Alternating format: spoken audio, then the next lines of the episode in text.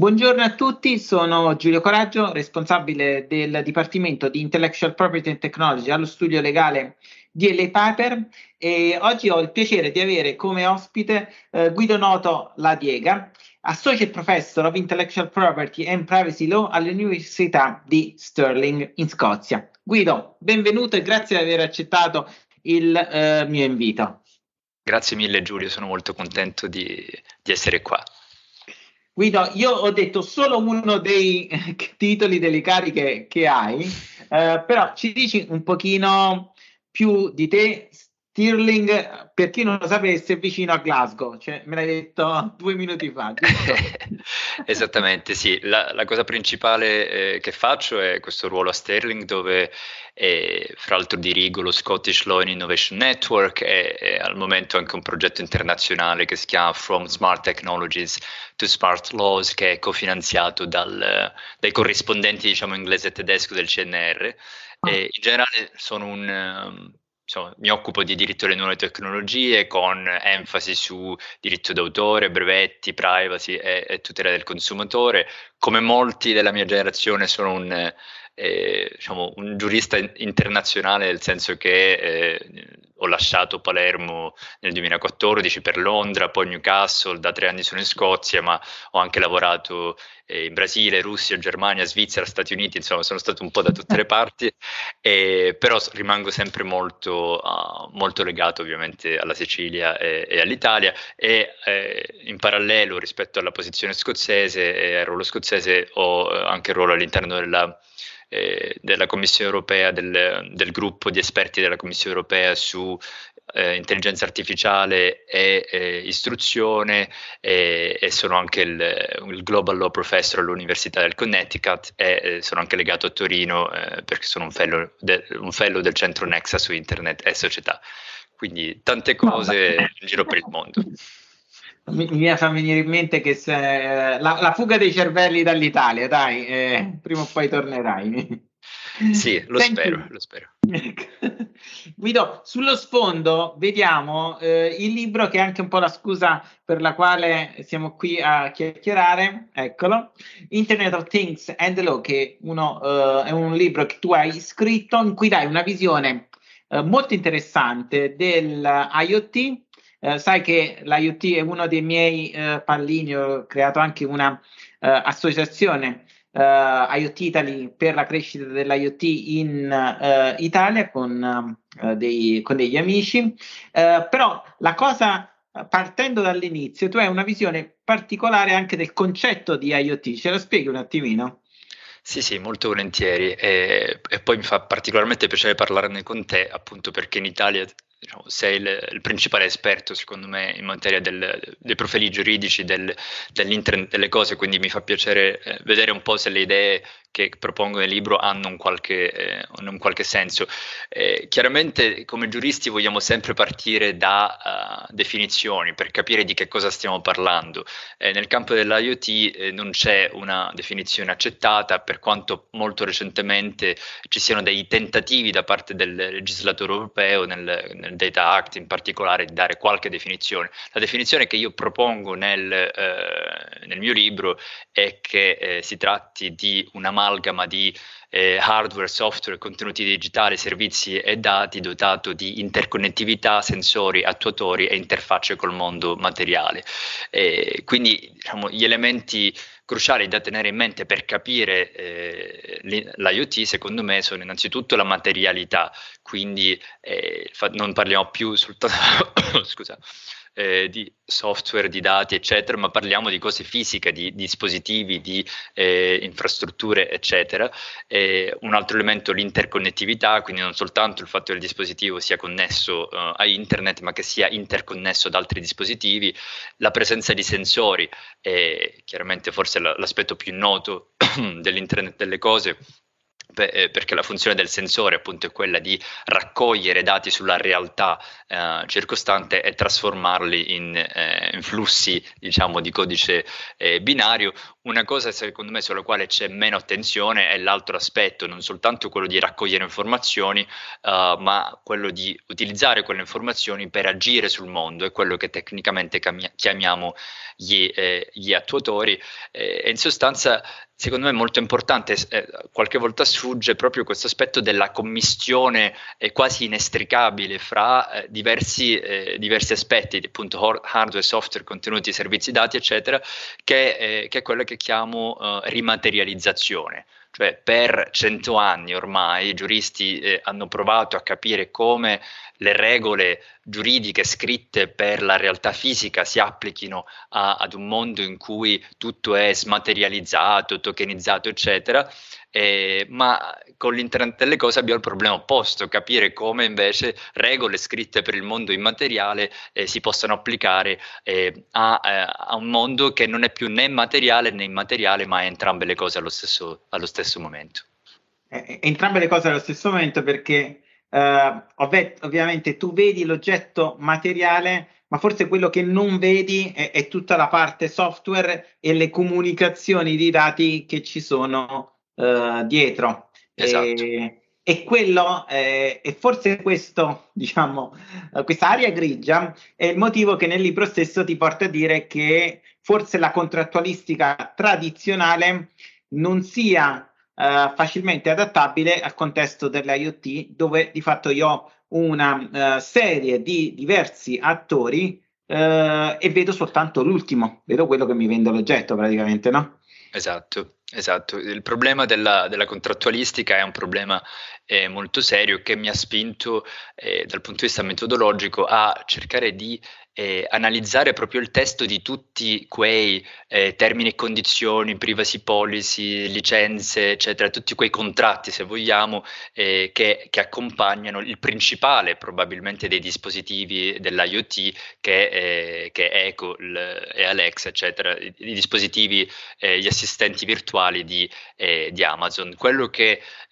un po' mi ha scioccato, no? perché non, cioè, sinceramente non me l'aspettavo, è che tutte le volte che tu interagisci interagisci con Alexa, gli chiedi non so che ore sono, stai concludendo 246 contratti con, uh, con Amazon. Eh, tutti quei contratti, appunto, termini e condizioni, eccetera, che nessuno legge perché pensiamo che non abbiano nessun tipo di rilevanza e invece sono molto, eh, molto importanti.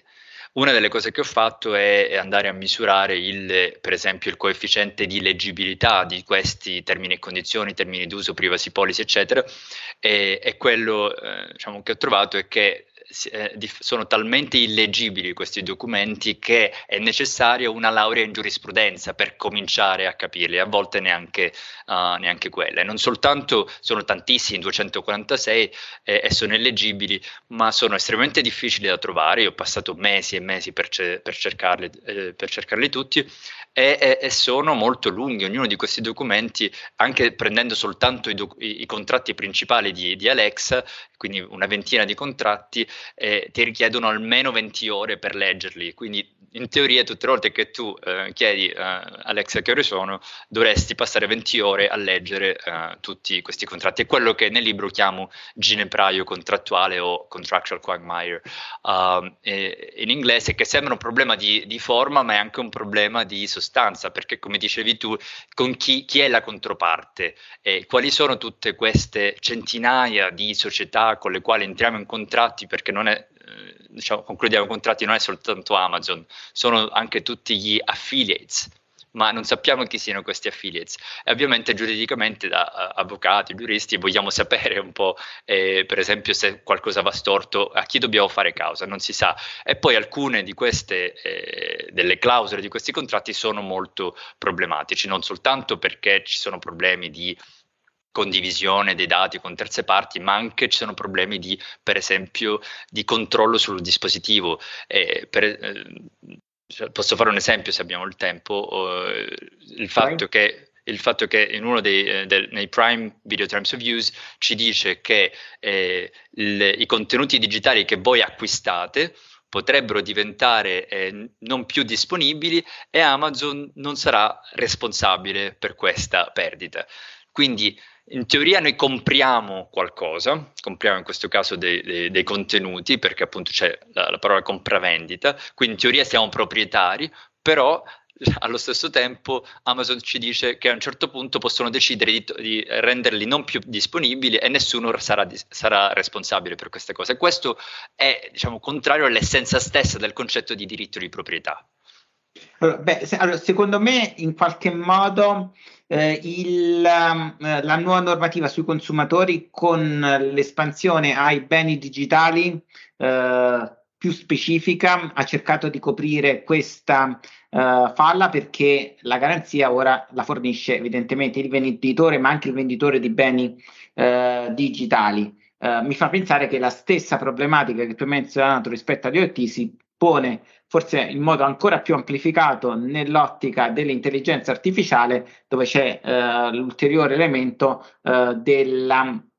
la possibile libero arbitrio dell'intelligenza artificiale, fermo restando che anche l'AI dietro di sé ha una serie di, uh, di tecnologie che hanno diversi produttori e quindi quando qualcosa va storto uh, è difficile uh, puntare il dito e la posizione sbrigativa ma forse è l'unica possibile in un contesto come questo del legislatore, è che eh, trova a prendere con il eh, venditore. Ora, eh, l'IoT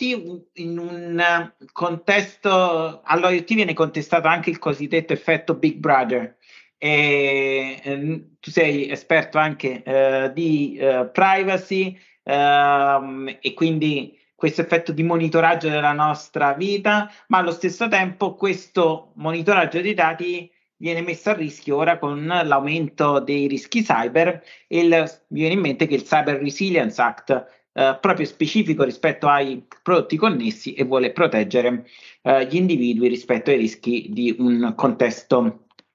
connesso. Ora, secondo te, eh, il, come riusciamo a bilanciare l'esigenza di prodotti utili, perché tu hai parlato di questi speaker, eh, io nella mia, stand- nella mia casa ce ne ho tre o quattro e li trovo utili, avere la musica, avere informazioni, avere le news,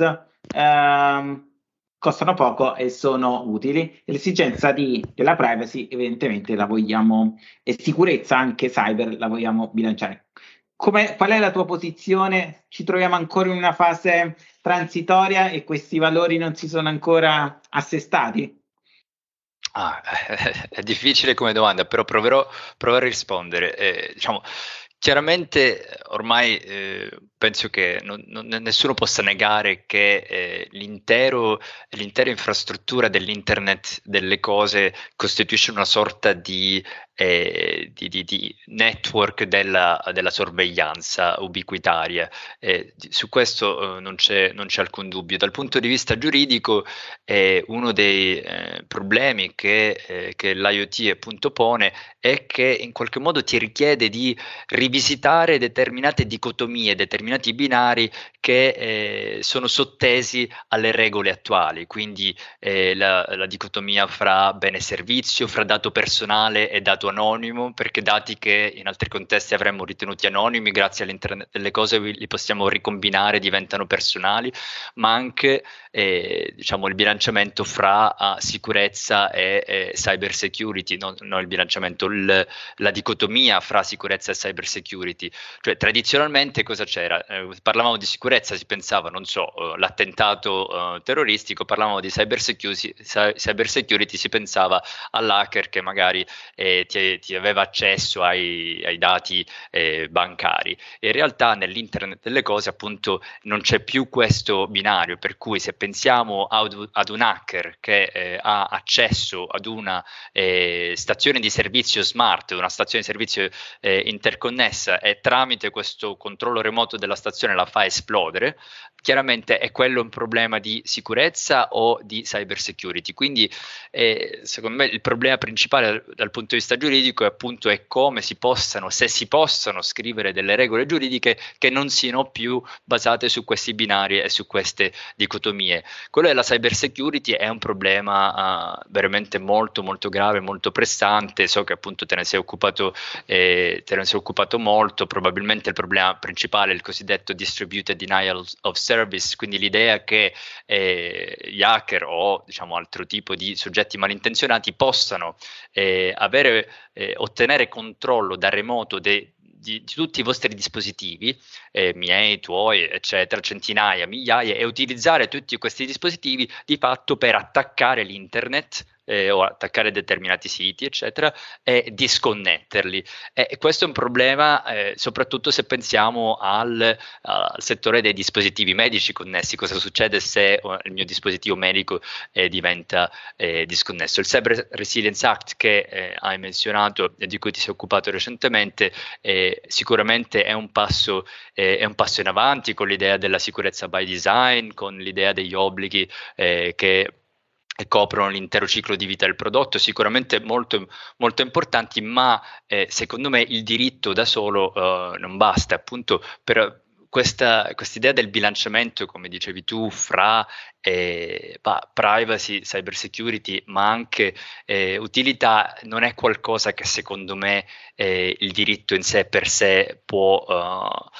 rispetto al quale può produrre una, uh, una, soluzione. Si tratta più che altro di trovare un discorso eh, pubblico dove eh, diciamo, i cittadini, i consumatori ottengono molta più consapevolezza e al tempo stesso, eh, al tempo stesso abbiamo magari un enforcement pubblico e privato delle regole un poco più serio e che sia consapevole, ripeto, di questi binari di cui ho parlato prima e anche di, eh, di, delle situazioni di, eh, del ginepraio contrattuale, di queste reti di contratti e reti di, di dispositivi di tutti eh, i problemi che, che ne seguono, insomma.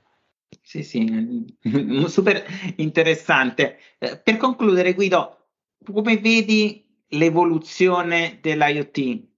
Tutti contano le migliaia, milioni di uh, sensori che ci circonderanno sempre di più. E questo, secondo me, è facile uh, pensare che il numero aumenterà sempre di più ma quello che aumenterà è anche la consapevolezza del valore dei propri dati, la consapevolezza dei rischi dei propri dati, eh, la consapevolezza che la fiducia nel fornitore è un valore che, ehm, che, che, va al, che vale di più del prezzo più conveniente del prodotto. Ecco, come lo vedi? Come vedi i prossimi 3-4 anni? Perché nell'innovazione non si può parlare più di decenni. Sì, o... Sì, sì, spero, spero che tu abbia ragione, innanzitutto. Eh, rispetto alla crescita dell'IoT ormai è inarrestabile ed è un dato di fatto che smart diventerà la regola e diciamo non smart, analogico, eccetera, l'eccezione. Quindi tutti i dispositivi, anche quelli per i quali non ci sarebbe bisogno diciamo, che fossero smart, diventeranno smart. E questo ha uh, pro e contro allo stesso, allo stesso, allo stesso tempo. Secondo me questo uh, accadrà non soltanto per una sorta di determinismo uh, diciamo, tecnologico, ma perché eh, una serie di fattori stanno eh, in qualche modo convergendo, quindi eh, chiaramente parliamo di eh, connettività sempre, sempre, più veloce, non soltanto 5G, ma reti wireless a bassa potenza, eh, ma anche la, uh, la computazione eh, cambia, quindi computazione sempre più potente di tipo quantistico, e il cosiddetto edge computing o elaborazione eh, al margine, appunto che ci consente questa elaborazione dei dati che è vicino a dove i dati vengono, eh, vengono generati. Quindi la, com- diciamo, la convergenza fra tutte queste eh, tecnologie e cambiamenti, secondo me farà sì che l'IoT diventerà assolutamente inarrestabile e si inter- intreccerà sempre di più con eh, eh, diciamo, le, non la moda del momento, ma sicuramente i trend, altri tipi di trend come chiaramente il metaverso, per cui i gemelli digitali, il digital twin del metaverso sempre di più saranno, eh, utilizzeranno i dati eh, dell'IoT. Al tempo stesso ci saranno degli eh, ostacoli, ostacoli di natura tecnic- tecnica, per esempio parliamo della scarsità dei chip, è impossibile trovare i chip necessari per, per l'IoT Sto e questo eh, esatto, esatto, porterà ad un ad un rallentamento della crescita del, dell'IoT, credo del 15% sino al 2024, 15% annuale, eh, ma problemi anche dal punto di vista uh, giuridico eh, pensiamo alla standardizzazione, brevetti essenziali, responsabilità da prodotti difettosi di cui ci stiamo occupando, spazi europei dei dati, accesso e riuso dei dati, e quindi forse si arriverà a un momento in cui eh, non si parlerà soltanto dell'AI Act, ma, ma forse anche di un IoT Act non lo so, cioè, sicuramente bisognerebbe parlarne almeno. Non, non, sto dicendo sia necessariamente la soluzione diciamo, giusta o migliore, ma parliamone. E, ehm, e infine, co- come vedo i prossimi anni, vedo sempre di più una tensione fra approcci e sistemi proprietari all'IoT e approcci invece molto più aperti e, ed inclusivi. E secondo me l'idea, eh, cioè il momento storico in cui viviamo, in cui l'idea di sostenibilità, di giustizia climatica, eccetera, diventano sempre più importanti, farà sì che eh, dovremo, ci sarà sempre più pressione per avere accesso a quelle grandi quantità di dati che l'IoT eh, produce. Quindi questo secondo me porterà a una maggiore pressione verso l'apertura eh, e in qualche modo vediamo già, e questo mi dà molta fiducia, eh, molti movimenti di cittadini, movimenti dal basso, di resistenza collettiva, eh, per esempio nel campo del diritto alla riparazione del Right to Repair Movement, centinaia di migliaia di cittadini in giro per il mondo che si organizzano appunto per far sì che eh, queste società dell'IoT ci diano eh, o ci restituiscano il diritto a, resti- a, a riparare i nostri, eh, i nostri, dispositivi. Quindi forse, non so, eh, forse è un po' estremo, ma eh, mi, per- mi, piace no, no. immaginare l'idea di eh, un futuro in cui, allo stesso modo in cui si, eh, si, si occupa un teatro dismesso o una fabbrica dismessa, si possa in qualche modo occupy uh, l'IoT.